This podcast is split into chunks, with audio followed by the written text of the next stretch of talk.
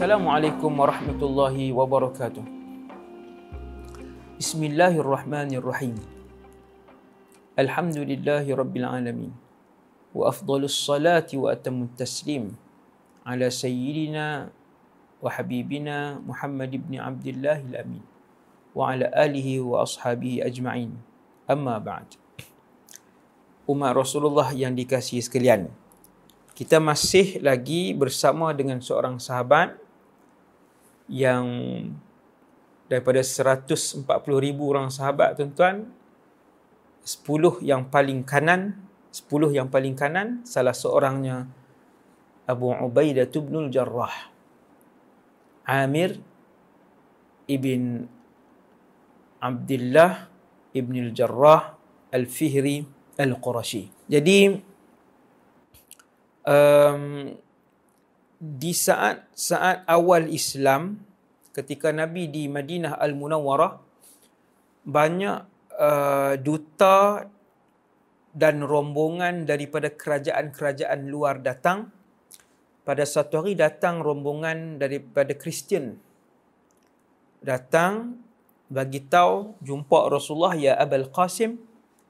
Wahai Abul Qasim ya Rasulullah lah itu kunyah Nabi Abul Qasim wahai Abul Qasim hantarkan kepada kami satu orang di kalangan sahabat kamu orang-orang kanan kamu yang kami akan berpuas hati dengan dengan beliau untuk mengadili kami dalam kes-kes yang berlaku di kalangan kami sama ada harta, pertelingkahan, uh, kes yang melibatkan nyawa, pergaduhan di kalangan kami. Kerana kami sangat percaya kepada orang Islam kerana orang Islam begitu adil. Tuan-tuan, keadilan hukuman yang dan kehidupan yang dilalui oleh Rasulullah dan para sahabat ketika itu sehingga sampai ke negara-negara lain yang ada di sekitar itu walaupun negara-negara kecil tetapi sampai penduduk Kristian yang berjumlah 10,000 15,000 orang nak cari satu orang hakim yang tidak boleh dirasuah qadi hakim besar yang tak ada siapa boleh rasuah yang yang tak kroni yang tidak uh, melebihkan kawan-kawan kenalan dia nepotism kan? Susah.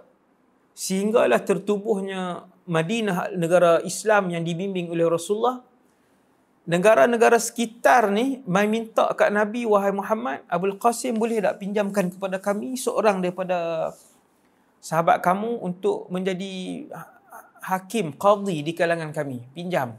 Kan berapa bulan maka dipinjamkan tenaga mahir daripada Madinah. Maka bila orang luar mai minta satu orang yang mahir amanah maka Nabi pun bagi tahu petang ni datang ha, saya akan kirimkan bersama kamu semua pada petang ini satu orang yang perkasa lagi amanah bukan saja amanah akhlak baik gagah dalam medan perang ha? kemudian ayat Rasulullah ini beberapa orang sahabat dengar antaranya Sayyidina Umar. Sayyidina Umar ni dia tak teringin apa yang manusia puji, dia tak teringin harta manusia, dia tak pernah teringin dengan kedudukan di sisi manusia. Tapi kalau benda tu daripada Allah, daripada Rasulullah, Sayyidina Umar bermati-matian akan merebut kedudukan dan pujian itu. Dia mesti nak. Kalau daripada Allah dan Rasul. Sayyidina Umar ni sebab tu tentang dengar ceramah tentang Sina Umar saya ada ada ceramah tentang Sina Umar sebanyak 20 episod. Tentang boleh tengok dalam YouTube. Eh dalam YouTube pula dalam Facebook lah, ha, dalam Facebook. Uh, ada, ada di sana uh, di Facebook uh, Wadi Anwar official. Ha. Sina Umar ni sangat uh, berlumba-lumba dalam kebaikan dan dia tak pernah menunggu orang yang puji. Tapi kalau dia dengar Allah dan Rasulnya, dia akan ketika itu dia akan berebut benda tu. Kata Sina Umar, aku pun datang awal zuhur ketika itu. Sebab Nabi nak umum lepas zuhur lagi, nak hantar satu orang yang bijak, satu orang yang kuat, gagah dan satu orang yang, yang amanah untuk menjadi wakil uh, umat Islam jadi hakim di di, di kampung uh, Kristian di, di jajahan Kristian. Hmm? Maka Nabi pun lepas semayang Zuhur Nabi pun uh, memanjang-manjangkan lehernya maksudnya Nabi pun tengok macam inilah tengok kan cari Sayyidina Umar tunjuk muka dia lah Sayyidina Umar tunjuk takut Nabi tak nampak kan soft sahabat duduk dalam soft takut Sayyidina Umar pun ke depan sikit uh, ini Sayyidina Umar bukan untuk mendapat apa-apa tuan-tuan uh, dia Sayyidina Umar ni dia nak kedudukan di sisi Allah dan Rasulnya jadi Nabi pun tengok kanan tengok kiri Nabi pun panggil Aina Abu Ubaidah bin Jarrah di mana Abu Ubaidah bila Nabi sebut di mana Abu Ubaidah, Sayyidina Umar tahu dah. Hmm. Sayyidina Umar kata, nampaknya Abu Ubaidah memenangi kepribadian ini. Dia kata. Hmm.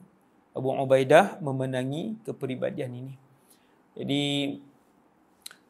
cara Nabi sebut, cara Nabi menilai, cara Nabi menganugerahkan sesuatu, cara Nabi berurusan dengan sahabat-sahabat ini, maka sahabat tahu kedudukan setiap daripada mereka. Walaupun sahabat tak pernah berlumba untuk maksudnya sahabat tidak pernah berlumba untuk menunjuk-nunjuk ha? tetapi sahabat berlumba untuk mendapatkan redha Allah dan Rasul. Mereka berlumba untuk mendapatkannya. Ya, mereka berlumba antara satu sama lain untuk, untuk mendapatkan siapa yang paling tinggi mendapatkan redha di sisi Allah dan Rasulnya. Sayyidina Abu Ubaidah pun datang jumpa Nabi. Nabi pun kata, Wahai Abu Ubaidah, pergilah kamu bersama dengan mereka komuniti Kristian ni pergi jadi qadi berlaku pembunuhan, pergaduhan, rebutan harta, pertikaian, masalah keluarga. Masya Allah, orang bukan Islam, ambil orang Islam. Ha? Zaman kita, orang Islam menghina hukum Islam zaman ini. Hasbunallah wa ni'mal wakil zaman ini orang Islam tak yakin dengan hukum Islam zaman ini. Nah, itu boleh gagah lagi. Orang Islam sendiri menghina hukum Islam yang ni hasbunallah wa ni'mal wakil. Entah nak? Okey. Zaman Rasulullah bukan Islam, percaya dengan hukum Islam, cara penyelesaian Islam dan mereka mengimport hakim dan qadi Islam kerana mereka suka dengan keadilan Islam betapa kita teringin untuk hidup pada zaman yang begitu. InsyaAllah satu hari ini. InsyaAllah. Kemudian, um, sebelum berlaku Perang Badar, sebelum berlaku Perang Badar, kita ke belakang sikit. Perang Badar berlaku tahun 2 Hijrah.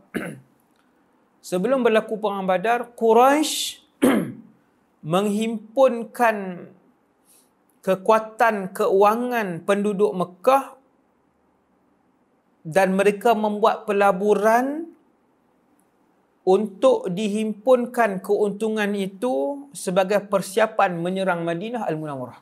Quraisy. Ini berlaku dan Nabi menyiasat perkara ini. Nabi hantar. Ha, dulu saya pernah sebut kat tuan-tuan, bukan dululah kuliah yang sebelum ni saya pernah sebut kat tuan-tuan, Rasulullah satu orang pemimpin yang hebat, bukan orang-orang duduk dalam masjid uh, sembahyang baca Quran bukan begitu sahaja. Tidak. Ha? Nabi satu orang pemimpin yang yang cukup hebat. Nabi sering menghantar pasukan ah. Nabi hantar ke sini untuk mengintip, Nabi hantar ke sini untuk memantau, Nabi hantar ke sini untuk mencari maklumat, Nabi hantar ke sini untuk melihat keadaan. Banyak pasukan yang Nabi hantar. Banyak. Tuan-tuan, baca sirah, ini kita seolah-olah membaca sirah. Eh, kita sekarang ni bila membaca kisah sahabat, seolah-olah membaca sirah, antara pasukan Sariyah yang dihantar oleh Rasulullah adalah yang diketuai oleh Abdullah Abu Ubaidah bin Jarrah. Sebelum ni kita tengok Sariyah yang dihantar oleh Rasulullah yang diketuai oleh Abdullah bin Jahash radhiyallahu anhu sahabat Nabi. Nah, kali ini Rasulullah hantar Abu Ubaidah, Nabi panggil beberapa orang, Nabi bagi bekalan makan, Nabi bagi bekalan minum, diketuai oleh Abu Ubaidah Nabi pun bagi tahu kepada mereka, Nabi kata tugas kalian berat, kalian tugas kalian adalah merampas barang dagangan kafilah Quraisy. Kenapa Nabi rampas barang orang? Sebab dua. Yang pertama, dulu Quraisy waktu sahabat-sahabat, ratusan sahabat meninggalkan kota Mekah, rumah mereka, kenderaan mereka, tanaman mereka, harta-harta mereka, kesemuanya diambil oleh Quraisy satu. Yang kedua, keuntungan perniagaan ini adalah uh, uh, setelah Nabi kenal pasti, setelah Nabi selidik, ia adalah sebagai persiapan untuk menyerang Madinah Al-Munawwarah, maka antara strategi perang yang dibenarkan oleh Islam adalah untuk menggagalkan persiapan itu, maka Nabi pun arah Abu Ubaidah, kamu pergi rampas barang-barang dagangan tersebut.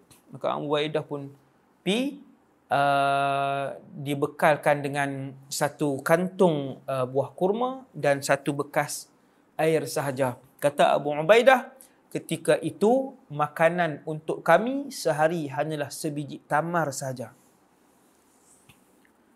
Sebiji tamar sahaja dan kami hanya minum beberapa teguk air sahaja sehari. Aku melihat Ra'aituna kata Abu Ubaidah bin Jarrah ra'aituna yauma idzin aku melihat kami ketika itu menghisap buah tamar seperti mana kanak-kanak menghisap gula-gula. Sebab sebiji saja untuk untuk untuk tenaga dan berjimat dan akhirnya mereka berjaya dalam misi yang dihantar oleh Rasulullah sallallahu alaihi wasallam. Hebat Sayyidina Abu Ubaidah bin Jarrah, no? Tawaduk, rendah diri, tak suka bergaduh dengan orang, orang pemalu, lemah lembut, kan? tak tak suka berlawan cakap dengan orang, tapi satu orang yang yang sangat tangkas, garang dan ditakuti dalam medan perang, no? Ha. Kita ni mulut memaki hamun. Ha, ataupun kalau sembang tak pernah duduk di bawah. Melangit sedia sembang. Orang kata sembang tak pernah jatuh. Ha? Ha, tapi bila berdepan, menikus. Ha? Ha, takut. Ha, hasbunallah wa ni'mal wakil. Okey. Okey, tuan-tuan sekalian. Kemudian, pada tahun yang ketiga hijrah berlakulah perang Uhud. Ha? Tahun yang ketiga hijrah berlaku perang Uhud. Perang Uhud uh, musuh Islam 3000, orang Islam asal 1000, kemudian tinggal 700. 700 berhadapan dengan 3000. Orang Islam 700 berhadapan dengan 3000. Antara yang terlibat dalam perang uh, Uhud ini adalah Abu Bakar, Ziyad ibn Thakan, Umar ibn al-Khattab, Abu Ubaidah ibn al-Jarrah, uh, Malik ibn Sinan radhiyallahu anhu ini semua nama sahabat tuan. Uh, um, dalam perang Uhud Nabi hampir terbunuh dan wafat. Tuan-tuan bayangkan ayat tu saja cukup untuk tuan-tuan faham apa yang berlaku dalam perang Uhud. Nah, saya tak mau cerita sebab jadi panjang perang Uhud ni. Ketika babak yang kedua umat Islam kalah dalam perang Uhud, Nabi hampir wafat. Sehingga ada beberapa ketika Nabi hilang daripada medan pertempuran. Bukan dikeluarkan. Ada tapi Nabi terjatuh di satu tempat yang agak rendah. Darah me- mengalir daripada tubuh Nabi daripada atas. Sehinggalah tapak kaki Nabi sampai bawah. Topi besi dan baju besi yang Nabi pakai pada muka ada dua butang topi besi Nabi terbenam ke dalam pipi Nabi sallallahu alaihi wasallam. Tuan-tuan, Rasulullah pernah bermandikan darah dalam medan peperangan untuk menyebar dan mempertahankan kesucian Islam ini. Sallallahu alaihi wasallam. No? Seorang demi seorang sahabat yang mempertahankan Nabi secara dekat gugur Setelah Nabi hilang untuk tempoh beberapa minit lah kita kata zaman hari ini. Mungkin dalam setengah jam, 40 minit, 20 minit. Wallahu alam. Waktu tu Nabi tergolek, jatuh, berdarah atas sampai bawah. Ada beberapa orang sahabat yang saya sebut tadi. Malik ibn Sinan, Ziyad ibn Thakan, Abu Ubaidah ibn al-Jarrah, um, Abu Bakar ibn Abi Quhafah, Ali ibn Abi Talib, uh, Talhah ha, Talha, sahabat Nabi. Ada beberapa orang yang yang yang yang membentengi Nabi. Radhiyallahu anil jami' dan ketika mana mereka mendapati Nabi telah tersungkur ke bawah tu berlumuran darah mereka mengampu Nabi eh Abu Ubaidah Ibn Jarrah Sayyidina Abu Bakar semua duduk dekat-dekat ni melihat terbenam di pipi Nabi dua topi besi yang Nabi pakai. Terbenam dalam ni Nabi. Sehingga meluruhkan dua batang gigi Nabi. Lalu mereka nak tarik. Tapi tarik takut kasar. Sayyidina Abu Bakar pegang besi tu dia nak tarik. Tapi takut kasar dan Nabi tersakiti. Kata Abu Ubaidah Ya Abu Bakar, izinkan aku menggigitnya. Kak Abu Ubaidah pun mendekatkan mulut dia ke besi yang tertanam di dalam pipi mulia Rasulullah. Dia pun gigit dengan gigi kacipnya.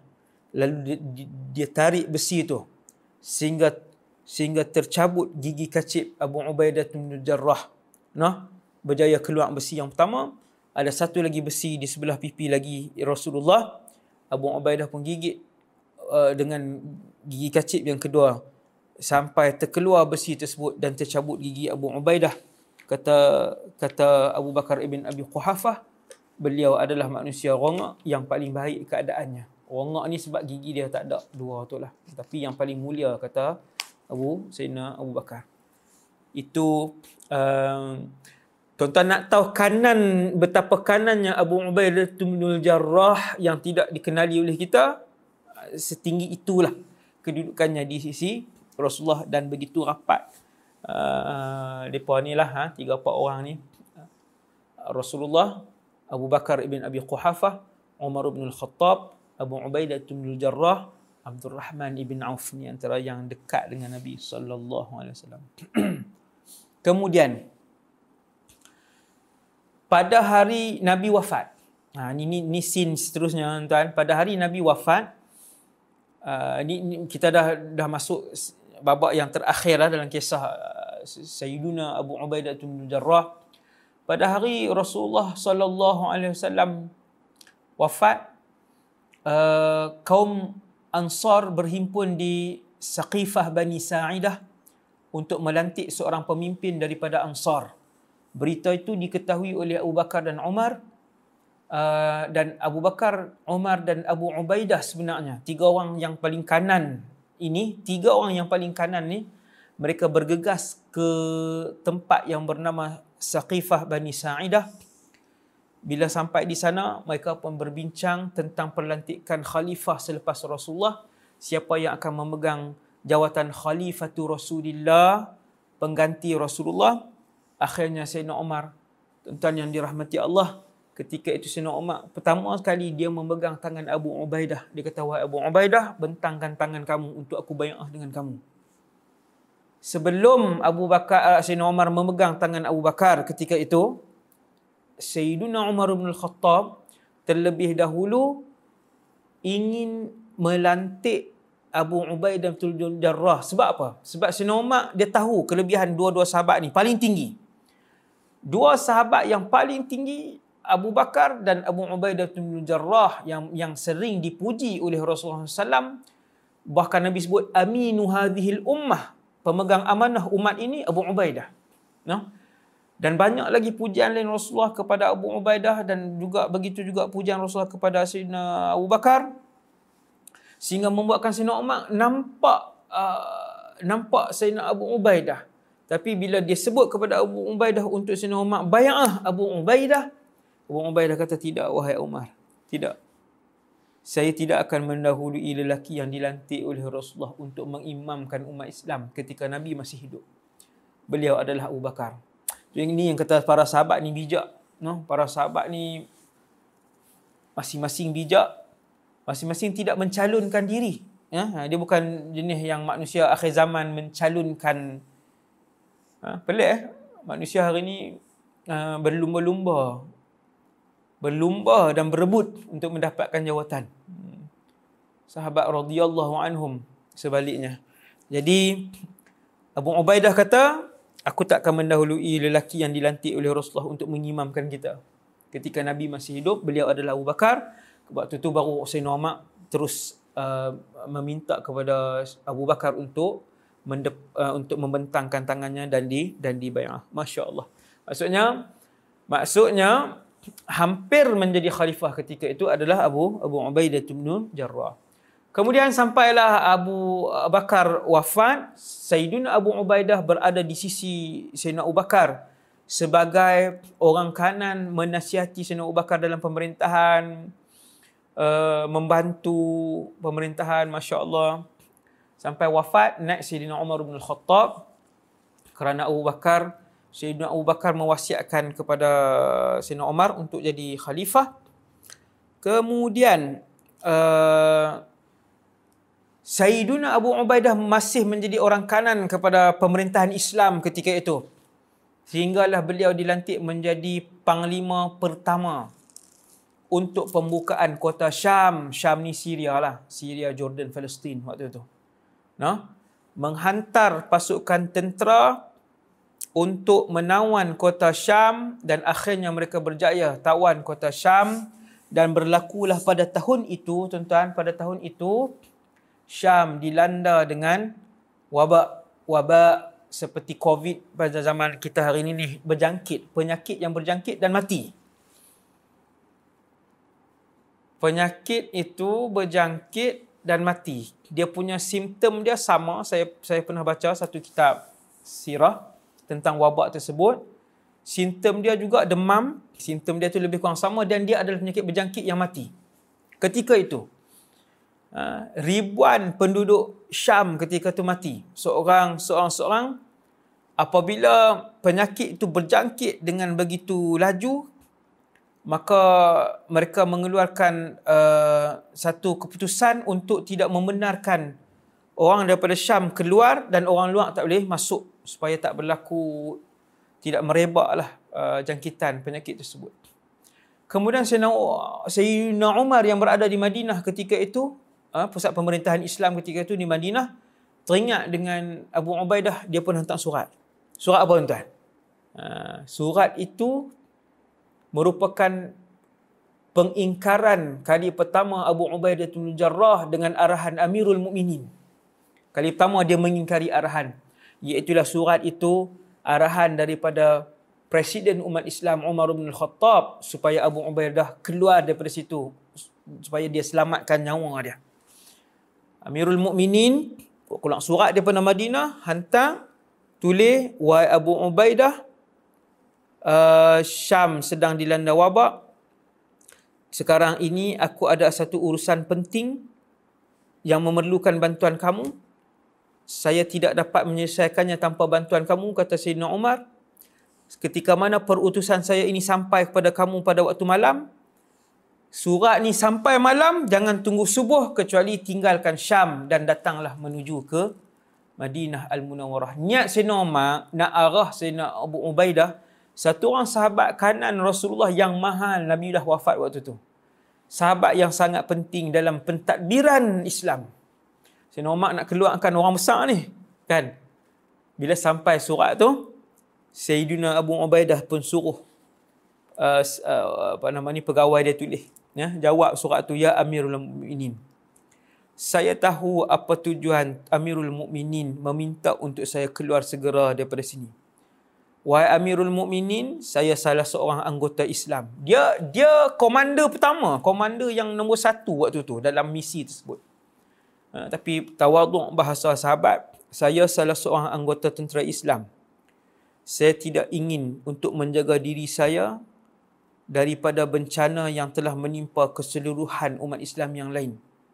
Saya tidak akan meninggalkan mereka sehingga Allah menentukan keputusan uh, untuk saya. Sama ada menyelamatkan saya ataupun Allah mengambil nyawa saya. Wahai Amirul Mukminin, ketika mana surat ini sampai kepada kamu, gugurkanlah tuntutan kamu terhadap saya. Izinkanlah saya untuk terus kekal di sini ya Amirul Mukminin. Masya-Allah. Noh. Bila sampai surat jawab daripada Abu Ubaidah bin Jarrah, Sayyidina Umar pun buka, ha, air mata dia ber, ber, bercucuran mengalir laju air mata Sayyidina Umar sampai teresak-esak bila dia menangis. Sahabat-sahabat yang dikeliling tanya, Ya Amirul Mukminin, uh, ya Abu Ubaidah, apakah Abu Ubaidah telah pun wafat? Uh, Sayyidina Umar kata belum. Tetapi kematian telah pun menghampirinya. Ha? Sayyidina Umar kata, kematian telah sangat hampir dengan Abu Ubaidah. Wabak tuan-tuan, wabak ni bukan zaman kita ni saja. No, uh, bukan zaman kita ni sahaja. Uh, pengosongan masjid bahkan tuan-tuan berlaku sepanjang 1400 tahun ni tuan-tuan berlaku 6 atau 7 kali umat Islam terkena dengan wabak ni. No? Ada ketika umat Islam mengosongkan masjid selama beberapa tahun. Ha? Kita kita ni bukan pengosongan total masjid. Nah, masih ada lagi boleh pergi masjid sikit-sikit. Itu pun dah ramai yang melemparkan berbagai perkataan kesat, hilang hormat, hilang kepercayaan dengan para ulama sebagainya. Ulama berkeluar fatwa ikut nafsu dan sebagainya. Bukan begitu, tuan-tuan. Uh, bahkan uh, serangan seperti COVID ini yang mengosongkan masjid ketika itu di bandar-bandar umat Islam bahkan ada yang 3 tahun, 4 tahun masjid dikosongkan kerana berlaku wabak yang seperti ini. Ya, tuan-tuan. Dan ulama mengeluarkan fatwa yang sama. Ulama ni mengeluarkan fatwa yang yang sama seperti mana para ulama terdahulu. Sebab tu kita kata jalan jalan ulama ni jelas. Ha, jalan para ulama sangat jelas. Hukum yang diambil oleh mereka bukanlah daripada hawa nafsu mereka. Tetapi berdasarkan Quran dan hadis dan juga uh, panduan daripada apa yang pernah di, di, dilakukan oleh para ulama-ulama rabbani yang yang terdahulu. Jadi uh, selepas daripada peristiwa tu uh, Abu Ubaidah bin Nazak memang dia nazak uh, dia terkena wabak tersebut uh, bersama dengan umat Islam yang lain. Dan uh, sebelum nazak tu dia pun berpesan menyampaikan uh, tuan-tuan boleh tengok muka surat 92 buku ni ya Zainal Abu Ubaidah menyampaikan pesanan dia dirikan semayang.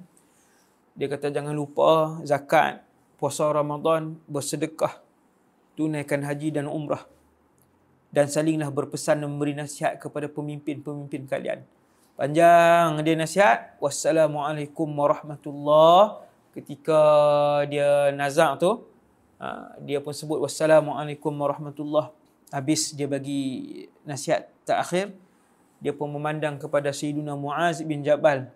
Ketika tu dia kata wahai Muaz imamkanlah mereka. No? Ha, zaman tu pemimpin tertinggi dialah imam. Dialah khatib. No? Ha. wahai Muaz imamkanlah mereka. Kemudian uh, nyawa Abu Ubaidah bin Jarrah uh, pun keluar meninggalkan tubuh suci seorang sahabat kanan Nabi sallallahu alaihi wasallam yang wafat uh, yang syahid nah uh, disebabkan wabak tadi ni uh, wabak taun ketika tu. Uh, jadi radhiyallahu anis sahabati kullihim aqulu qawli hadha astaghfirullahal azim li wa lakum. Subhanakallahumma bihamdik asyhadu an la ilaha illa anta astaghfiruka wa atubu ilaik. Wa sallallahu ala sayyidina muhammad wa ala alihi wasallam assalamualaikum warahmatullahi wabarakatuh